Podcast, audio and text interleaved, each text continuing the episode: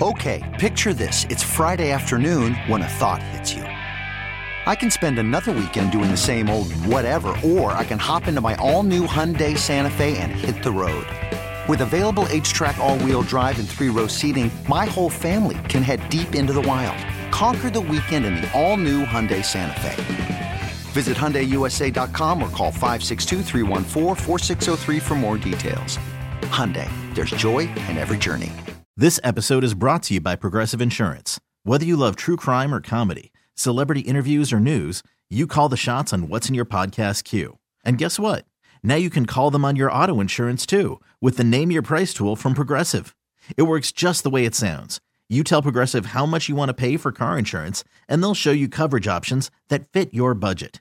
Get your quote today at progressive.com to join the over 28 million drivers who trust Progressive.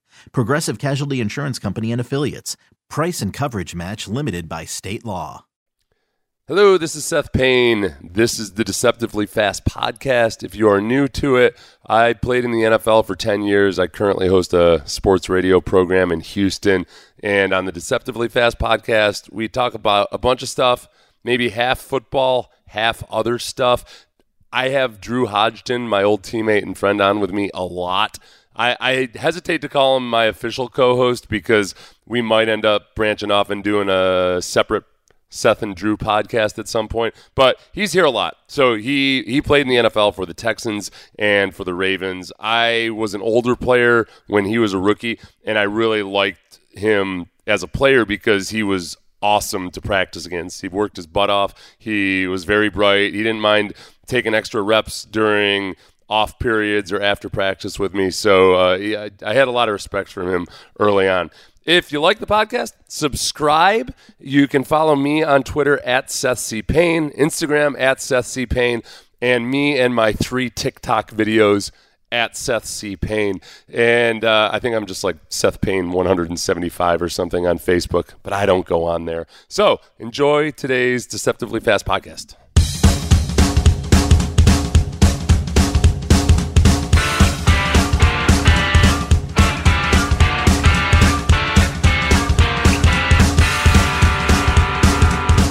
Welcome to the Deceptively Fast podcast. I'm here with Drew Hodgson once again, and uh, this is my favorite time of the year. One of my favorite times of the year. It's like it's like Christmas in August for people who are searching for content because the Athletic does a survey of NFL agents, and we did this last year, and it was actually the podcast that got the most downloads, uh, or one of the highest downloaded podcasts we did last year. Drew, um, I know we didn't do as many podcasts as as, as probably no, no. I mean, I'm in, yeah. in, a sea of remarkably popular yes, podcast episodes. Yes. Well, it, it, stood out amongst those. It did. Know. It did almost as well as like a lot of the Deshaun Watson stuff. When all the Deshaun Watson news, when mm-hmm. he first mm-hmm. requested a trade, and when he first when he first um, was found to have these allegations against him, the numbers were crazy on those. And this is is likewise. Uh, people love anonymous tips uh, or anonymous quotes from agents. And this was from a few dozen agents. And uh, we'll start off with the Deshaun Watson stuff because they asked about, uh, they asked the agents about Deshaun and that entire scenario. And you pointed this out that most of them were pretty negative towards the Browns, pretty much painting the Browns as a cesspool of the NFL. But there were two that were remarkably opposite from each other. The first one was in the vein of what I just referenced, the negative ones, saying that it was disgusting, complete 100% franchise malpractice, sends the wrong message for the Houston Texans to dump him as quickly as they did and to settle the lawsuits as quickly as they did, says a lot about him.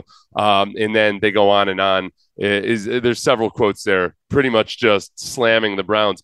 And then there was one whether you think this was a uh, whether you think this was a diamond in the rough or if you think this was the biggest piece of poop in a cesspool of poop this is the quote I thought it was a fantastic development for players and negotiations around the league. You had a franchise quarterback who was essentially a free agent. It was the ultimate leverage, and they took advantage of it. I'd like to think there'll be more of that moving forward. Like, oh, damn. It was incredible. I mean, it was literally, it, it was the only one that gushing. stood out like that. Absolutely was gushing. gushing. It was. Uh, it's amazing just... that David Mulugheta was uh, able to not even say his actual name when he gave that anonymous yeah, quote. Exactly. David Mulugheta is Deshaun yeah. Watson's agent. I feel like I feel like that might have been Mulugheta. Yeah, uh, like you could actually read the percentage that he got under that quote. It yeah. was like unbelievable. Like I feel like it had to be him. I mean, it was it was basically like a White House press secretary trying to spin a horrible disaster, natural disaster that took out something. You're like, now oh, okay. that is the part though that it is really amazing when you think about Deshaun Watson in the scenario he was, where basically he used his own misconduct for leverage. I don't think that's how he right. planned it, but that's ultimately how it worked out. He was a very, very viable very competitive. You, you know, you could argue about just how elite he is, but I would say elite NFL quarterback. Um, whose team didn't want him, and that hardly ever happens unless yeah. there's been a neck fusion surgery or something. So, mm-hmm. so Deshaun was not not a true unrestricted free agent. This was a it's kind of a muted free agent. He got two hundred thirty million dollars guaranteed, which goes to show you, okay, what if, like, let's say Lamar Jackson played this thing out to the very end and was an unrestricted re- free agent, and he, you know, after two years of being franchised by the Ravens, he was out there on the market, and let's say he, you know, continued his development, so he was a really, really good player. It, it's kind of mind-boggling how much money he might command on the open market. But but do you feel you know in your gut that he will actually come anywhere close to demanding that amount? Because I I I don't really, and I mean, well, I don't want to get too far into the conjecture of it, but it just does. You talking about Kyler like Murray? This, I mean, uh, Lamar Jackson. I mean? Lamar Jackson. I yeah. feel like this was just such a uniquely strange series of events that came together to drive what probably was an outrageous sum of money that may not be matched by someone else. Well, okay, so Lamar Jackson and Lamar Jackson was in this article as well. Mm-hmm. Um, and, and it's funny because uh, the the basic vein of all these various agents that were surveyed uh, about the fact that Lamar Jackson is representing himself without an agent, uh, the pretty much the consensus was, hey, he should really have an agent. That's uh, idea, all I guys. can tell you is he really, really has to have an agent. Yeah. Except for one guy, one schmuck, and I don't know whether I respect this guy or maybe he's the biggest idiot of the bunch. Said that uh, he respected his unorthodox uh, approach to it. yeah, yeah. To, to which he immediately sent his own quote out to Lamar Jackson. Yeah, yeah, exactly. I, that he supported him in all his genius. I support you, but yeah. if any point you do want to give three percent of that eventual two hundred million dollars, right? Yeah, by yeah. all means. Um, okay, so yeah, there's two obviously two separate situations. The one with Deshaun, where I, I think you might be onto something there, is that it was even more intense than a normal free agency because oh, yeah. because there was an auction like effect. You know, that exactly. was um, and I think free agency has kind of become that because they have that tampering period, that legal tampering period where it does become a little bit like an auction. Guys don't even visit the teams that they're going to play for anymore. Mm-hmm. But there was something about it was before the draft, before, you know, uh, it was when at a particular time of year, there were no other players out there and available. It was, uh, it was something that you were going to only have a limited shot at um, so I did. Th- I think it maybe made it more intense, even though well, and that, and that clause, that clause in his contract gave him this additional layer of he was able to really exercise his choice over uh-huh. it on top of the team that still really needed him, but weren't fully out the door on saying they weren't with him, even though they kind of were. So it just it kind of gave him this weird ability to be to play both sides. It seemed like at the time. The um the for the Browns to play both sides. No, for Deshaun. Oh, for De- okay, yeah. Oh, oh, to say to to basically to say that look, I mean, yeah, I'm technically still with the Texans, and maybe they aren't fully out the door on me just yet. Yeah. Um, but he had that clause, right? He had the ability in his contract to decide who it was that he wanted to go. Yeah, to. I I wonder with the no trade clause. Um, I think more and more my thinking evolved during that because at first I was furious that the Texans were one of the teams that had given a yeah. no trade clause. right. It seemed yeah, idiotic. There, there, are very few in the NFL, or at least there were very few. I think there are going to be more and more now. Um, there were very few in the NFL at the time, and most of them went to either guys who were extreme veterans quarterbacks who had won a Super Bowl, and Jimmy Garoppolo in the last year of his contract. So Deshaun mm-hmm. stood alone as a guy that hadn't won a Super Bowl or done anything great as a team yet and had that no trade clause.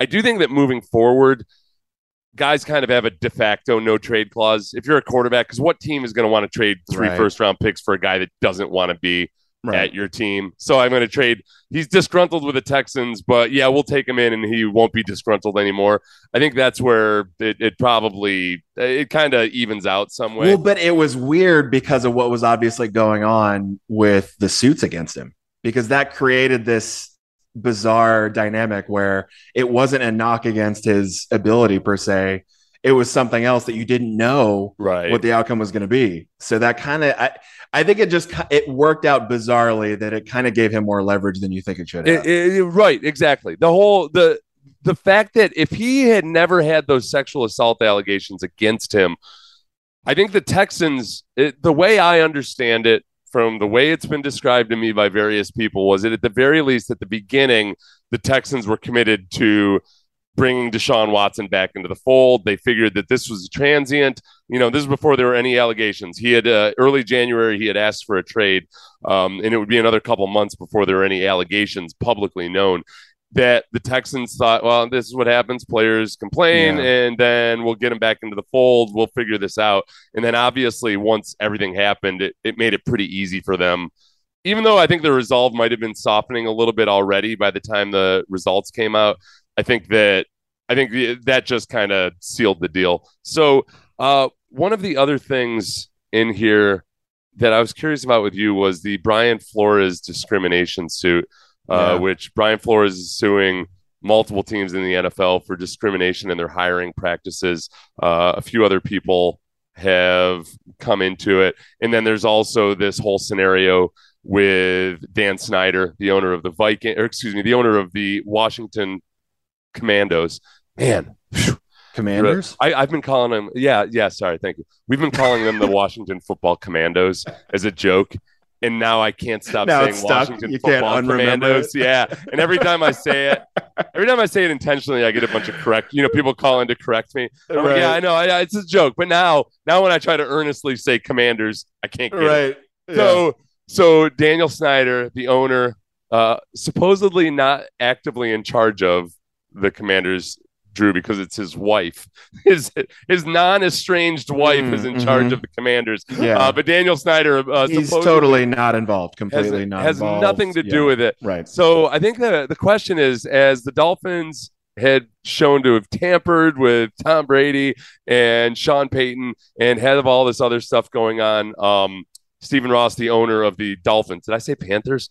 It's getting to be a rough day already. I think you said uh, Dolphins. I yeah. said Dolphins. Okay, so the Dolphins, uh, he was got basically a slap on the wrist for that. He's mm-hmm. currently being sued. There's this Daniel Snyder stuff. There's this cheerleader scandal in Dallas where one of the big executives was alleged to have been filming cheerleaders without their knowledge.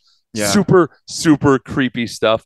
Uh, and for the most part, seems like nobody it seems like all the owners have Teflon suits on at this point. Yeah. Yeah. It does. It, and it's always kind of been that way, right? It just well, feels like more broadly the NFL just has this um there's just an aura around a bubble around ownership, around the GMs, around management, front office, and it never really fully sticks to them. But, but the you know players what? just tend to get flamed routinely. But the, the weird thing is though that Jerry Richardson was pretty much forced to sell the Panthers when so that's I guess he never had an official punishment per se, but I without going back and looking at the details, he was forced or you know kind of coerced into selling the Panthers.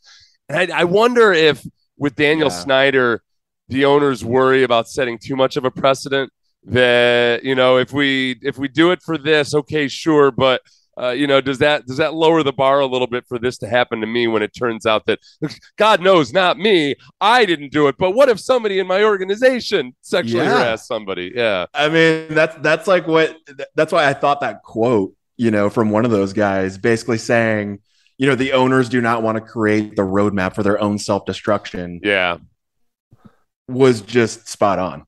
I mean, that was that was exactly you know how it read to me. You're making a face right now. Uh, no, no, no, no, no. It was a good face. It was a good face. It was. Uh, it was. Uh, I, I, I, agreed with yeah. you completely. No. Yeah. I, no. I, mean, that's no, that that that's that that spoke volumes to me. Basically, no. is that is that at the end of the day, no matter how bad something is, those guys are not wanting to give anyone the blueprint to try to figure out how to destroy them at a later date when they inevitably are revealed to have uh, been a Nazi. I was I was making the face because you would put in here uh, a response to one of the questions about who is the most powerful person in and around the league.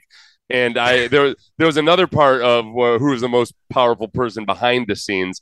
I thought that one of the answers for most per- powerful person behind the scenes was actually one of the answers for one of the most powerful in the NFL because uh, one of the answers for most powerful behind the scenes was Mike Florio. Oh, yeah. two votes, which yeah. I would say, yeah, I think so. I think he wields a lot of kind of behind the scenes power in terms of being an information broker. I would I would put Florio on the same level as as Schefter and Rapoport, except that those two guys are employees.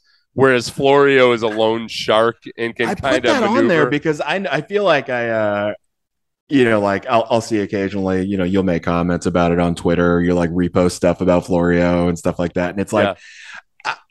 I I don't have this is I'm completely outing myself that I don't have a completely valid reason for why I don't like him. yeah. I don't even know why I don't like him. Oh, okay. But I don't I don't he something about it yeah. just rings gross. There's a okay, this is what I'm gonna tell you it is. And this is this is really interesting with Florio because I discovered this early on because he used to come on and do regular shows on our station and he used to do show uh, regular appearance on my show.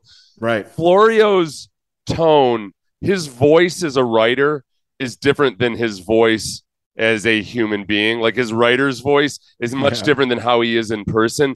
And his writer's voice has a tendency to sound kind of smug, kind of yeah. know it all ish. And at times, uh, at times, and I think he would openly admit to this, he's a bit of a a, a, a clickbaiter um, mm-hmm. at times. Not not as irresponsible as some websites, but I think there's times where he he clouds the he clouds his roles, the distinction between his roles, because he used to be just kind of guy who gave his opinions and he aggregated other news items and put it out there and then gave his opinion on it. Where now he's become kind of a news source. So there's times when right. there's times where he's saying something hypothetical or he's throwing something out there as a theory. That's but I think he's respected yeah. enough as a source now and as a reporter that I think it blurs the lines too much. So it gets annoying because there's times where he'll throw a hypothetical out there and you're like, well, wait a second, dude. Like, did this guy actually do this or you yes. just randomly That's what it is. It's yeah. it's it's positioning conjecture conjecture as fact. Yeah. You know, like it's it has it reeks of like a hypothetical, but he makes the statement as though he heard it happen and that's yeah. a thing. And I'm kind of like, I don't know if that rings true or not. He's little... he's he does the same thing Windhorst was doing when he was trying to hint at whatever that development was in the NBA. Yeah. And Brian Windhorst was giving a whole bunch of like curious questions and suppositions and everything. Florio does that just much more eloquently in his right. writing. I think in person when I've heard him talk and when I've talked to him eh, like himself, I'm actually like, well, this this fellow is quite charming. like, right. uh, and I don't mind this guy at all. So I think that's what it is. You have to yeah. try to. Have you ever watched his show at all? I haven't. Yeah, watch his show no. a little bit. That's what I mean when I say that uh, I've gone ahead and just decided I hate him, even though I know nothing about him, and that it's completely unfair. So that that was the that was the caveat. It's we we've called it before. Every July when it's a notoriously dead time in the NFL media sphere, he like he'll he'll start picking fights with NFL players on social media. He did it with JJ Watt one year, where he's just he's just looking to get some kind of traction. You know, he's like totally, a, yeah, yeah. He's trying like to get on the radar. It's all tactical, right? Cage, it's, it's yeah. all completely strategic. He knows exactly what he's doing, and that's, I guess, where I'm like, ah, come on, man. There, there was like, a time is... every year too when it was the it was time for the Sean Payton traded to the Cowboys rumors, like every single year, and so that's why. But it was a little boy who cried wolf. So this year, when he started in with his whole, oh yeah, Payton was almost uh, traded to the Dolphins people are like, yeah, whatever. All right, man. Sh- cool. You've been talking about Payton nonstop for a decade. And then lo and behold, it ended up being true. Okay, picture this. It's Friday afternoon when a thought hits you. I can waste another weekend doing the same old whatever, or I can conquer it. I can hop into my all new Hyundai Santa Fe and hit the road. Any road. The steeper, the better. Because my all new Santa Fe is available with H track, all wheel drive, so I can hit the trail without a worry in the world. Heck, with three rows and best in class rear cargo space, I can pack the whole family in with all our gear. We've got available dual wireless charging for our phones, so we'll never lose touch with civilization, and we won't lose touch with the primordial power of Mother Earth. So, which is it? Waste the weekend or do something a little more epic? And conquer it in the all new Hyundai Santa Fe. Visit HyundaiUSA.com or call 562 for more details. Hyundai, there's joy in every journey. Um, other people, okay, so most powerful people in front of the scenes, like up front, uh, far and away the biggest vote getter, and this makes sense, was Roger Goodell with 16 right. votes. The and, and people will always make the point that okay, Roger Goodell is an employee of the owners, and yes, that's true, but he is the employee of all 32 owners, not one single owner. So. Mm-hmm until those guys, when they do band together, it's like some of the big, big hitters can band together and have a little bit of a quorum on the side, then they can exert some pressure on on Goodell, I think. Um, but there's times where like they've shown, okay, Jerry Jones, who's voted as the second most powerful, or well, had the second most votes with six votes. I mean, there have been times where Jerry Jones has very much been alone against Roger Goodell, and mm. largely Roger Goodell wins out. So I think that um, I think it's Goodell. He makes forty million dollars a year uh, yeah. for a job that. Hey, Drew, do you know the story behind Goodell? Like his life story, his um not his entire life story here's just uh, i was like is, is there going to be a quiz after yeah. this because i uh, don't know a lot of parts yeah. of his his life he doesn't have a biography out or anything but okay. Uh, his father was influential in politics in some way right. shape or form i can't remember either politics or uh, as a in the law, whatever it was. Yeah, I, th- yeah, I thought he actually like held office or yeah, something like yeah. that, and then yeah. So at a young age, Roger Goodell, who might have been the only person in America with this goal as a teenager, at the same time, his goal is to become commissioner of the NFL. So he trained his sights on that. So you take this young, really intelligent dude uh, with a lot of ambition, and his mm-hmm. goal is to become the commissioner of the NFL, which is a weird goal to have when Very. you're a teenager. And yeah. yet, because he's the only guy out there focused on it, he became just a master at which angles to work, how to how to get himself into the right position. And by the time you know his his number came up, it was a it was a runaway vote for him. So like yeah, I think he wields a lot of power, and he's been studying his entire life, like just exactly how to do it. The the one vote that annoyed me, the two votes that really pissed me off in this one. Oh, same. But the two people that said that somehow the most powerful person in the NFL is uh, Tom Brady. Which I yeah, I know. I, I want to like key those guys' cars. That yeah. was just like, what are you talking about, man? Come on, like get it, get just get. He's not going to sign with you. Go away. No, and it also it, like it goes to show you. I feel I feel like those two agents have their own definition of powerful and Correct. they're just wielding it like in their mind power and fame and money are synonymous or something it, somehow. yeah. What what, yeah. Is, what is power? Like this became this weird metaphysical conversation around the nature of power. Like what are you talking about? Tom brady true. cannot set any rules or expectations for what the other players are. He could like there's he doesn't wield actual power. That's not a that's that's not how that works. The one uh one thing that i found interesting too was among GMs and front office leaders, who is the best talent evaluator? Yeah, this is a hard one because you know I, I always think of notoriously the the general manager of the year for like five years straight was fired within two years. So right. there was a really bad stretch there. Yeah. Where guys just, hey, I'm the best, right? Because because he inherited some team where he had a few number one overall picks. And, uh, you know, Ryan yeah. Grigson was smart enough to draft Andrew Luck. So all of a sudden he's GM of the year. And then they're out on their ass. It's the ship has been righted a little bit, and the last few guys have stayed in. But I, I would have voted for this Chris Ballard from the Colts um, mm. just because they've stayed competitive, and I think he's put together a pretty good roster without two things: one, a franchise quarterback, and two, without um, without spending. Yeah, without really a lot of spending support from from his owner. Yeah, so it does it does seem like that. Yeah, it's yeah. success breeds a thousand fathers, and that's like every time there's a GM every year where it's you know That guy's you, the best one in the NFL. Have you? Let me ask you before my uh, my computer, which only has one USB port that works anymore, apparently. Um, so that before the power runs out, have you ever considered becoming an NFL agent? I think that I, I feel like our answers maybe are the same. Where there was like a I'm going to say a five hour window. Yeah. After I got out of football, where I was like, hey, maybe I could do this. But the it's the the problem you run into is the same when people ask you if you ever wanted to be an NFL coach, yeah. and you qu- you quickly run through all the coaches you've ever known, uh-huh. and then you think, do I want to be any of those guys? and the answer is immediately no. And so I did the same thing when it came to the agent thing, and was like, I'm all set. You didn't want to ever be any of those guys, like not one of the Shanahan or not one of the well, let's say one of the Shanahans or one of the Kubiaks or somebody. Well, like this that. is what I'll say is that when, when I say that, meaning like you know, are there some that I like genuinely liked and respected? I mean, you know, Kubiak ultimately, I mean, we parted ways, and I still really liked him a lot. Same yeah. with you know Kyle Shanahan and those guys. I liked them a lot.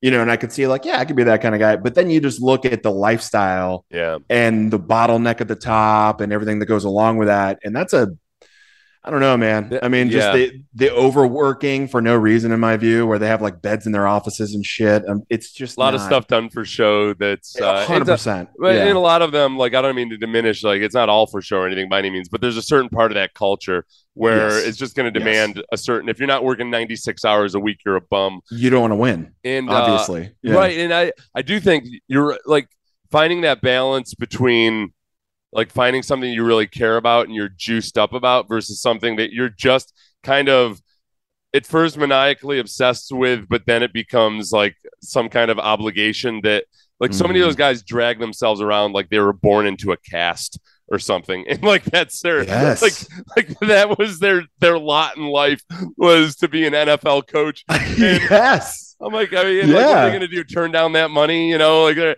where a lot of those guys, like, where the hell are you gonna? Where's anybody? But especially like some of those guys, like, where the hell are you gonna make five hundred thousand dollars a year? You know, to coach a position.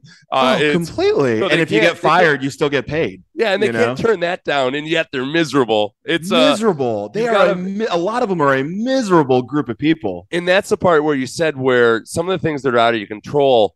It's if you find the right situation, it can be awesome. Mm-hmm. But it to me, it, it always felt like farming, where the thing that that I, when I was a kid growing up in a farming family, the thing that I would look at about farming that was so awful was that you could do everything right, and, but you have no control over the weather.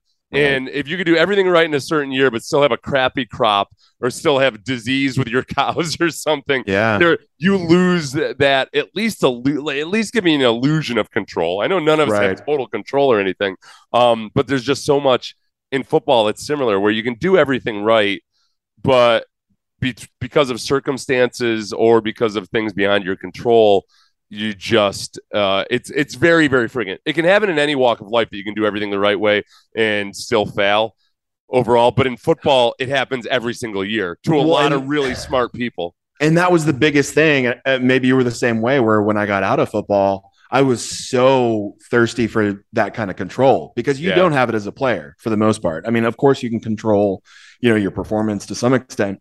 You can't control injuries. You can't control, you know, what coaches perceive of you, you know, all those things.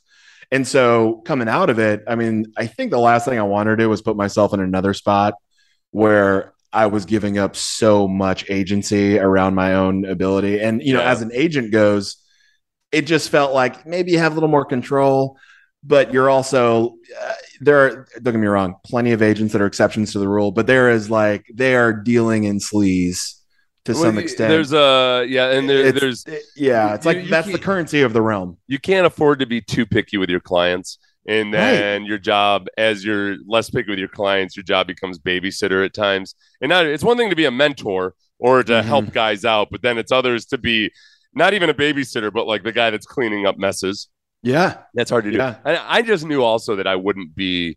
I knew I wouldn't be a good agent because uh, what's, what's one of the biggest things about being an agent, True? Uh, Probably, I guess, being hot, strong, making uh, phone calls. phone yeah, calls, yeah, consistently yeah. calling up. Yeah. Oh, are you referring to calls. how yeah. how uh, how I'll call you and or text you uh, for 45 days in a row with no response? Is that kind of where you're going with that? Yeah. I, and I think with the with coaching, the I think the thing that coaches in the NFL, the ones that are really good at it, they are they have an ability to just keep forging ahead like through right. really a lot of monotony um, and it's kind of like a steadfastness that I know I don't have. I'm too freaking loopy. Um, it's not like it's not like me. This is not like some false modesty where I'm saying like, well, I'm too creative a mind. I'm too to eccentric to for, yeah. to be able to confine myself yeah. to that sort of rigid it's, structure. No, it's not that yeah. at all. Like I don't have the attention span. I don't think, and the patience required to like be. So I think I could coach, and I'd be all right at it, but I don't think I would be as good at it as a lot of other things. So I, uh, yeah, I said no as well we better we better call it a day because my, my my okay. Uh, all right, I'm going to go off on uh, on the Apple Computer Company in our next podcast. There's uh, I, I, they've got me, they've got their hooks in me, and yet I feel like within each ensuing generation of products I buy, the battery life is less. It's, it's lower. Uh, yeah. The dependability is worse. Yeah. I'm actually having to worry about viruses now and everything. So, yeah, coming up next and at random points in, in the podcast in the future, we'll discuss that. So, yeah, thank you, thank you, Drew. I, uh, we, we, we, can we can uh, tie up a few more of these loose ends from this agent survey. But if anybody wants to subscribe to the Athletic, um, feel free. They don't cover Houston with a beat reporter anymore, so I'm considering getting rid of it. But otherwise, they have very very good writing. Yeah, they do. Yeah. Peace. This episode is brought to you by Progressive Insurance. Whether you love true crime or comedy, celebrity interviews or news, you call the shots on what's in your podcast queue. And guess what? Now you can call them on your auto insurance too with the Name Your Price tool from Progressive. It works just the way it sounds. You tell Progressive how much you want to pay for car insurance, and they'll show you coverage options that fit your budget. Get your quote today at progressive.com to join the over 28 million drivers who trust Progressive. Progressive Casualty Insurance Company and Affiliates. Price and coverage match limited by state law. Okay, picture this. It's Friday afternoon when a thought hits you. I can spend another weekend doing the same old whatever, or I can hop into my all new Hyundai Santa Fe and hit the road. With available HTRAC all wheel drive, and three row seating, my whole family can head deep into the wild Conquer the weekend in the all-new Hyundai Santa Fe. Visit HyundaiUSA.com or call 562 for more details. Hyundai, there's joy in every journey. T-Mobile has invested billions to light up America's largest 5G network from big cities to small towns, including right here in yours. And great coverage is just the beginning. Right now, families and small businesses can save up to 20% versus AT&T and Verizon when they switch. Visit your local T-Mobile store today.